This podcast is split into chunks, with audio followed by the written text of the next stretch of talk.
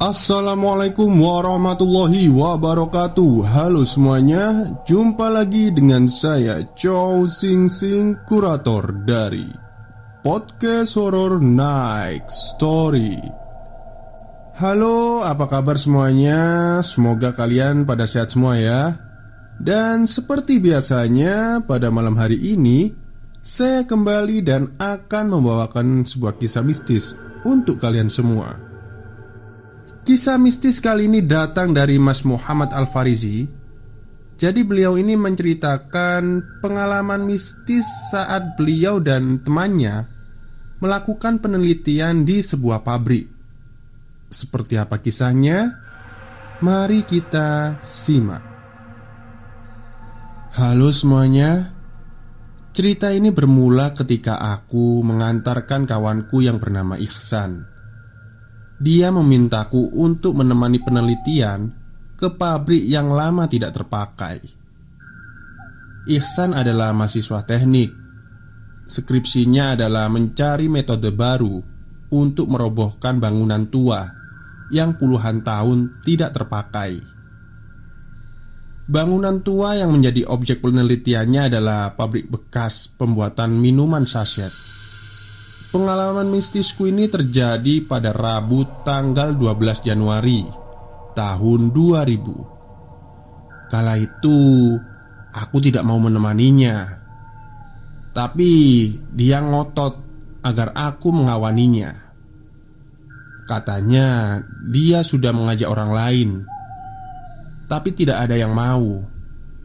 Alasannya karena meneliti di tempat yang kosong pada malam hari Sedangkan waktu itu dia harus mengambil data karena Sabtu pagi mesti bimbingan. Hari Sabtu itu dosennya akan pergi ke luar negeri selama satu bulan. Ihsan berkata, dia harus mendapatkan data terakhir agar mendapatkan tanda tangan persetujuan untuk sidang skripsi. Jadi, setelah dosennya pulang, kawanku ini langsung bisa melaksanakan ujian. Gedung pabrik yang menjadi objek penelitiannya berjarak tidak jauh dari rumahku. Kalau naik motor, waktu tempuhnya hanya 10 menit. Karena jaraknya yang tidak terlalu jauh dari rumahku itulah, aku tahu cerita sedikit tentang pabrik itu. Tapi aku enggan menceritakan padanya. Aku tidak mau dia mengganti judul penelitiannya. Dia sudah merencanakan judul itu sejak tahun yang lalu. Sayangnya, hari itu aku tidak tega dengannya, sehingga merelakan diri untuk menemaninya ke pabrik pada malam hari. Setelah sholat Isya, aku dijemput oleh Ihsan. Ihsan ini adalah orang yang bisa dikatakan taat beribadah. Aku sering melihatnya sholat duhur dan asyar di masjid kampus dan kami pun juga sering ke masjid bersama-sama. Tapi malam itu tidak ada senyum di wajah kami ketika memasuki pagar pabrik. Bagiku, suasana malam di pabrik benar-benar seram. Pantas saja banyak orang di kampungku yang mengatakan kalau pabrik itu angker. Ketika kaki kami sudah memasuki wilayah pabrik, Desir alang-alang yang berada di sepanjang halaman depan parkir terdengar. Bulu halus di pundak dan lenganku berdiri. Dan seketika itu pula aku langsung memandang wajah Ihsan. Aku tahu senyumnya yang nihil menandakan dia merasakan hal yang sama. Tapi dia tetap melangkah sehingga Ungkapan takutku tak sampai ia dengar. Suasana pabrik benar-benar seperti lokasi yang ada di film horor. Cat dindingnya telah mengelupas dan hitam-hitam. Selain itu, banyak sekali sarang laba-laba dan alang-alang yang tertiup angin, menambah citra seram pabrik ini. Ditambah lagi, banyak pagar yang sudah berkarat dan tentu saja tidak ada satpam yang menjaga malam Kata kawanku satpam hanya ada pada siang hari Tapi dia sudah izin kepada Satpam untuk mengambil data pada malam hari. Pak Satpam ini sempat melarangnya, tapi dia melakukan hal yang seperti dia lakukan kepadaku. Dia memohon sembari bersujud-sujud di kaki Satpam. Ya, mungkin karena kasihan, maka Pak Satpam ini memberikan kunci salah satu gedung pabrik yang menjadi objek penelitiannya. Gedung penelitiannya berada di paling belakang komplek pabrik ini. Sekedar informasi saja, pabrik ini memiliki sembilan gedung. Semuanya sudah tidak lagi terawat. Tidak ada yang tahu dan pasti kenapa pabrik ini ditutup. Tapi menurut angin atau kabar yang beredar Tempat ini berhenti beroperasi karena banyak karyawan yang meninggal. Lama-kelamaan Mungkin seluruh orang yang di Lampung ini takut untuk melamar pekerjaan di pabrik ini. Oh jadi pabriknya ini berada di Lampung. Jawa Barat ya Lampung itu ya. Oke kita lanjut Tetanggaku yang bernama Kimas Nakaya Usianya waktu itu 20 tahun. Dia pernah bercerita Pada saat kami duduk-duduk di pinggir jalan Sembari bermain gitar Dia menceritakan kisah seramnya Ketika mendorong motornya yang kehabisan bensin. Letaknya tak jauh dari pabrik itu dia harus melewati pabrik pada pukul setengah dua malam. Ya, karena tidak ada pilihan lain. Semua penjual bensin sudah tutup, dan untuk menuju rumahnya mesti melalui jalan itu. Kalau tidak, dia mesti berputar arah dan jaraknya lima kali lebih jauh. Kata Kimas saat dia tiba di depan pagar pabrik Gangguan pertama yang didapat adalah sentuhan di kedua telinganya dan bau anyir. Saat itu angin memang bertiup kencang Sehingga alang-alang di halaman pabrik berayun-ayun. Kimas bilang Usai merasakan telinganya ada yang menyentuh Gangguan yang kedua adalah panggilan. Dia mengaku ada yang memanggilnya dan mengajaknya untuk masuk ke dalam pabrik. Panggilan itu terdengar jelas sekali. Hei, sini, masuk ke sini, istirahat dulu.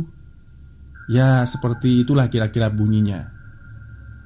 Kimas melihat suasana pabrik begitu mengerikan. Tak ada satupun orang di sana. Ditambah lagi, cat pabrik yang sudah mengelupas dan beberapa gedung yang sudah tidak lagi beratap menandakan tidak pernah ada manusia di sana. Selain itu, Kimas pun tahu kalau tempat itu memang angker. Kimas mencoba berlari, tapi dia tidak bisa ke mana-mana. Dia hanya berjalan di tempat. Selain itu, kepalanya hanya bisa menengok ke jendela yang tidak berkaca di gedung pertama. Gedung itu berada 10 meter di belakang pos satpam. Kata Kimas, pada awal melihat ke arah jendela, tidak ada keanehan atau penampakan apa pun di sana, kecuali isi dalam gedung yang gelap. Pabrik ini memang berada di jalan bypass banyak mobil yang berlalu lalang, baik itu motor, minibus, sedan, serta fuso, apalagi tronton. Tapi malam itu tidak ada kendaraan sama sekali, kata Kimas. Hanya ada kunang-kunang, itu pun di balik pagar yang berkarat dan hitam, serta terdapat ukiran-ukiran. Tiba-tiba, duar Klonteng, klonteng, klonteng, klonteng Ada suara benda jatuh Terdengar dari balik jendela Yang sedari tadi Menjadi pemandangan kimas. Tak ada penampakan apa pun selama setengah menit. Namun, Kimas pingsan ketika melihat wajah berambut panjang yang matanya keluar dan bibirnya terbelah, mengucurkan darah, serta lidahnya yang menjulur. Giginya pun seperti taring babi. Aku ingin sekali menceritakan kisah ini kepada Ihsan. Aku juga ingin menceritakan kalau Kimas, teman satu kampungku itu pulang ke rumah diantar oleh supir truk. Supir truk yang kebetulan lewat itu langsung menghentikan laju kendaraan ketika fajar baru mengembang. Dia dan kawannya langsung menggotong Kimas ke dalam mobil, sedangkan motornya dimasukkan ke bagian belakang. Setelah Kimas di atas kursi, sang sopir memberikan dompetnya. Ya, beruntung malam itu dompetnya Kimas tidak raib karena maling. Dari KTP yang berada di dompet itulah, sang supir mendapatkan informasi di mana rumah Kimas. Jadi ini sebuah pembelajaran ya. Ke mana-mana itu bawa KTP Supaya kayak kalau kita dapat ada apa-apa itu Biar cepat keurusnya gitu. Sayang Aku terlalu merasa tidak enak kepada Ihsan Aku akan menjadi orang yang paling merasakan bersalah jika Sabtu besok dia tidak mendapatkan tanda tangan sebab tidak melakukan penelitiannya. Tapi walau aku sudah menemaninya pun tetap saja takdir berkata lain. Malam itu kami mengalami peristiwa yang tidak biasa. Kami melewati alang-alang yang tingginya nyaris sekepala. Perlahan-lahan langkahnya yang semula pelan menjadi agak lebih cepat. Di sekitar alang-alang terdapat banyak beling dan botol-botol bekas. Terlihat juga dari sela-sela alang-alang bagaimana gedung ini masih berdiri. Rata-rata gentingnya sudah tidak ada. Di bagian atap yang tak bergenting terlihat ada dua burung. Sepertinya warna burung itu hitam, tanpa corak sama sekali. Ketika aku memandang ke arahnya, perlahan-lahan burung itu menatapku. Selain itu, ada satu pohon yang sudah mati atau mengering, tapi Salah satu batang pohon itu berayun-ayun. Tiba-tiba burung itu bersuara sembari mengepakkan sayapnya. Aku dan Ihsan mempercepat langkah menuju gedung belakang. Sebelum mencapai gedung dan kira-kira jaraknya 10 meter, kami berdua tersandung. Saat kami belum berdiri, terdengar suara drum bergeser. Bulu kuduku merinding saat itu. Ihsan tahu hal itu. Sebelum aku mengatakan sesuatu, dia lebih dulu mengungkapkan keinginannya. "Tolong aku malam ini saja ya," katanya berbisik dan gergetan sembari menatapku. Aku tidak mungkin menolak kemauannya atau meninggalkannya, sehingga dia melakukan penelitiannya sendiri. Ketika aku tidak memiliki uang untuk makan, dialah orang pertama yang kerap membelikanku nasi uduk atau air mineral. Ya, karena kebaikannya lah, aku tidak tega Aku menjadi fokus menerima materi dari dosen Ya karena dia Ya karena itulah aku meraih tangannya untuk membantunya berdiri. Saat kami mulai mendekati pintu masuk Terlihat di pintu toilet yang berjarak 5 meter dari gedung penelitian. Di sana seperti ada orang berjalan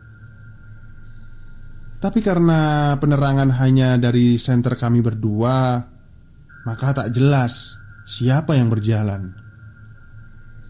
Kejadian itu pun berlalu begitu cepat. Heh, apa kamu lihat ada yang berjalan di toilet? Tanyaku kepada Ihsan. Sudah, jangan pedulikan apa pun. Aku juga ingin cepat-cepat pulang nih. Ujarnya seraya menggenggam gagang pintu. Cekrek.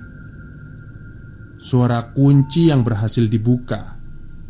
Derit suara pintu pun terdengar. Perlahan-lahan Suasana yang gelap dan pengap terasa dan terlihat. Sayup-sayup angin juga terasa jelas sekali di depan pintu. Aku merapikan rambut yang tersentuh gerak angin. Tapi Ihsan masih berkekeh untuk melanjutkan penelitian. Dia melangkah masuk ke ruangan, sedangkan aku Sungguh tidak mungkin meninggalkannya atau diam saja di sini. Aku ingat betul bagaimana keadaan di luar. Belum lagi dari pintu ruang ini terlihat jelas pintu toilet karena arahnya yang berlawanan. Toh, Anto, mana tanganmu? Jangan jauh-jauh dariku, kata Ihsan. Ini San, ini San, Jawabku sembari memberikan tanganku Aku mengarahkan lampu senter ke segala arah Pikiranku benar-benar kacau Sungguh tidak dapat dikendalikan Aku merasa di sebelah kiri Ada yang memandang kehadiran kami Di langit-langit dan Ada banyak orang yang melambai-lambai ke arah kami Mungkin itu hanya perasaanku saja. Sekejap, lampu senterku seperti menemukan sesuatu. Namun Ihsan membentakku. Heh, kamu ngapain toh? Jangan menyorot ke mana-mana Cukup ke arah jalan kita aja Katanya marah Tapi aku tidak menjawab apa pun Langsung saja aku mengarahkan lampu senter ke arah depan. Ketika itu juga aku melihat bayangan rambut di dinding, seperti ada sosok di belakang kami. Rambut itu bergerak mengikuti langkah sang pemilik. Gerakannya pun anteng sekali. Belum sempat aku menyatakan sesuatu kepada Ihsan. Dia menghentikan langkahnya. Terdengar ayat-ayat suci dari suaranya Kenapa San? Tanyaku Tapi Dia tidak berani melihat ke depan Tidak ada jawaban darinya Aku merasakan tangannya yang kuat mencengkram tanganku Sedangkan aku begitu penasaran Sehingga berjalan ke sampingnya dan menyorot ke arah depan. Astagfirullah! Teriakku karena melihat lemari yang bergerak. Sepertinya ada sesuatu yang ingin sekali keluar. Aku tidak mau ketinggalan dan pingsan sendiri di sini. Meski tidak sekencang Ihsan, aku juga menyuarakan batin yang takut melalui ayat-ayat kitab suci. Tapi dari arah langit-langit terdengar suara lelaki yang mengikuti bacaan-bacaan ayat kami. Suaranya serak. Ihsan pun menambah volume suaranya. Namun, gangguan malah bertambah dari arah belakang. Ada suara perempuan tertawa, terdengar jelas sekali. Seketika itu juga Ihsan menyuruhku untuk tenang. Lalu menuntunku untuk maju perlahan-lahan Heh, kamu gila ya? Tanyaku Hei, kita tidak mungkin bisa lari dari sini Jawabnya tenang Baru saja Ihsan menyelesaikan kata-kata itu terdengar suara pintu terbanting. Aku pun berteriak. Lalu aku memandang wajah Ihsan.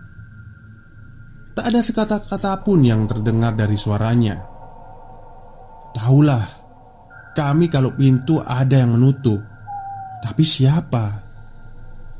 Tak ada yang berjaga malam, dan aku yakin kalau di sini hanya ada kami berdua. Sayup-sayup angin datang dari arah lemari. Seketika itu juga keluar asap dari dalamnya. Benar-benar terkejut aku melihatnya, apalagi Ihsan. Siapa di sana? Jangan main-main dengan kami. Kami di sini bukan untuk bermain-main. Kedatangan kami hanya sebentar saja. Ujarnya entah kepada siapa. Tapi langkahnya tetap melaju ke arah lemari. Kamu bicara sama siapa? Tanyaku sembari masih menggenggam tangannya dan berjalan di sampingnya. Kamu berdoa saja toh. Kita harus percaya tidak akan terjadi apa pun dengan kita. Jawabnya. Pandangannya fokus ke arah lemari. Belum sempat Ihsan membuka pintu lemari yang sedari tadi bergetar. Pintunya pun terbuka. Waktunya tak sampai satu detik. Sungguh seperti ada yang mendobrak. Saat itu juga dan detik itu juga Aku tak tahu berada di mana. Aku berada di dalam ruangan dan masih bersama Ihsan. Tapi Aku merasa kalau kami tidak berada dalam dunia manusia Melainkan dalam dunia yang lain Tempat kami berada setelah pintu lemari terbuka adalah di dalam ruang. Tapi suasananya malam hari. Di sini ada banyak orang yang menggunakan pakaian industri. Kepala orang-orang itu menggunakan pembungkus yang terbuat dari plastik. Mereka semua menggunakan sepatu boot, tangannya bersarung, dan mereka semua juga sibuk mengemas bahan-bahan yang terbentuk serbuk.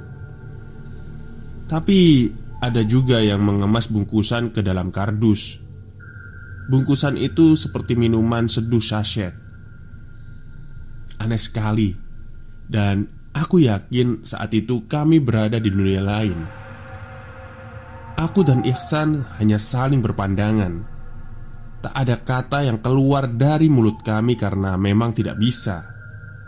Begitupun dengan pegawai pabrik. Ya, aku yakin mereka semua adalah karyawan pabrik ini. Tapi entahlah, mereka semua tidak sama sekali mempedulikan kehadiran kami. Malah mereka asyik saja bekerja. Aku yakin mereka tidak melihat kehadiran kami dan ya, mungkin saja mereka adalah hantu. Kami berjalan ke arah orang-orang yang bertugas mengambil pembungkus serbuk. Mereka tepat berada di depan mesin. Mesin itu seperti eskalator. Bedanya kalau eskalator di mall itu adalah tangga. Kalau mesin itu bentuknya datar. Beberapa menit kami di sana. Tiga orang yang sama sekali tidak mengobrol karena menggunakan pelindung wajah masih fokus bekerja. Namun kira-kira tiga menit. Salah satu dari mereka terkapar. Dari mulutnya mengucur darah merah yang kental. Salah satu kawannya ingin menolong. Namun saat tangan kanannya baru saja menyentuh pundak orang yang tergeletak itu Dia juga jatuh. Dari hidungnya mengucur darah Kawan yang satunya bergegas membuka penutup kepala setelah melihat kedua temannya tergeletak.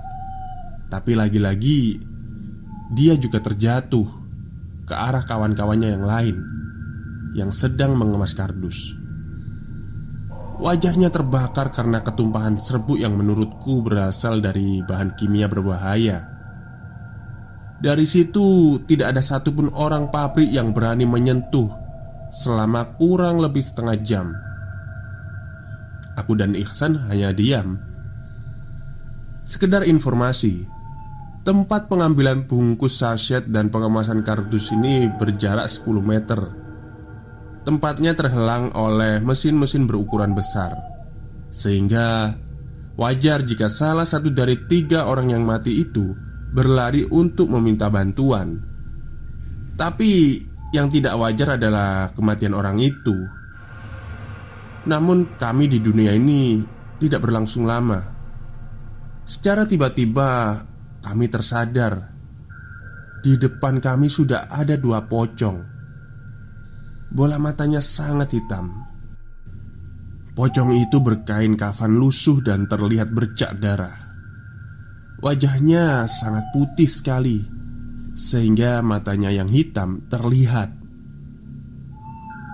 Dua pocong itu melompat-lompat ke arah kami.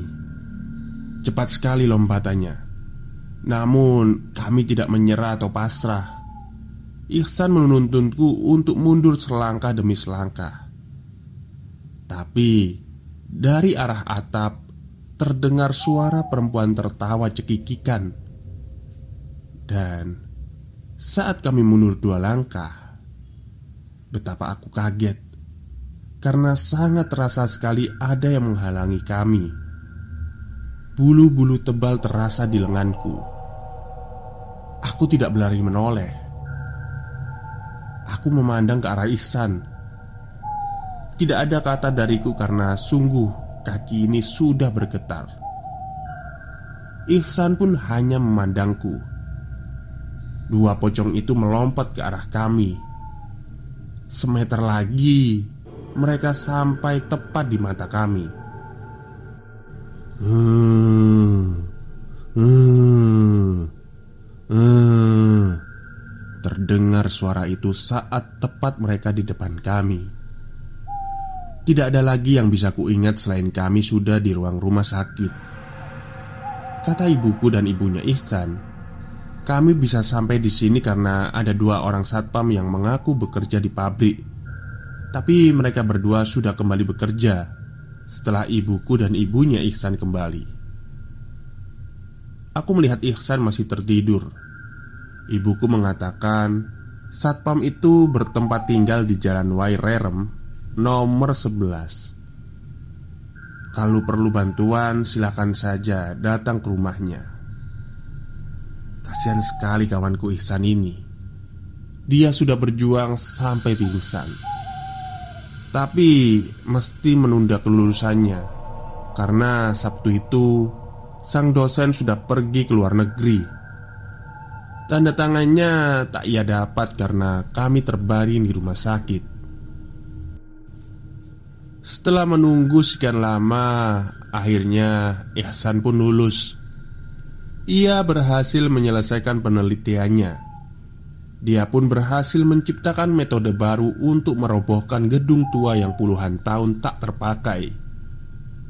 Namun waktu itu dan setelah kejadian bersamaku Dia tidak berani lagi meneliti gedung itu saat malam hari Penelitiannya pada siang hari dan ditemani dua orang satpam Dan yang satu orang pintar Ihsan mengaku membutuhkan biaya jutaan rupiah Untuk menyelesaikan skripsinya Hingga menjadi salah satu sarjana terbaik di universitas kami Oke, terima kasih kepada Mas Muhammad Al-Farisi yang sudah mengirimkan kisah mistisnya kepada podcast Horror Next Story.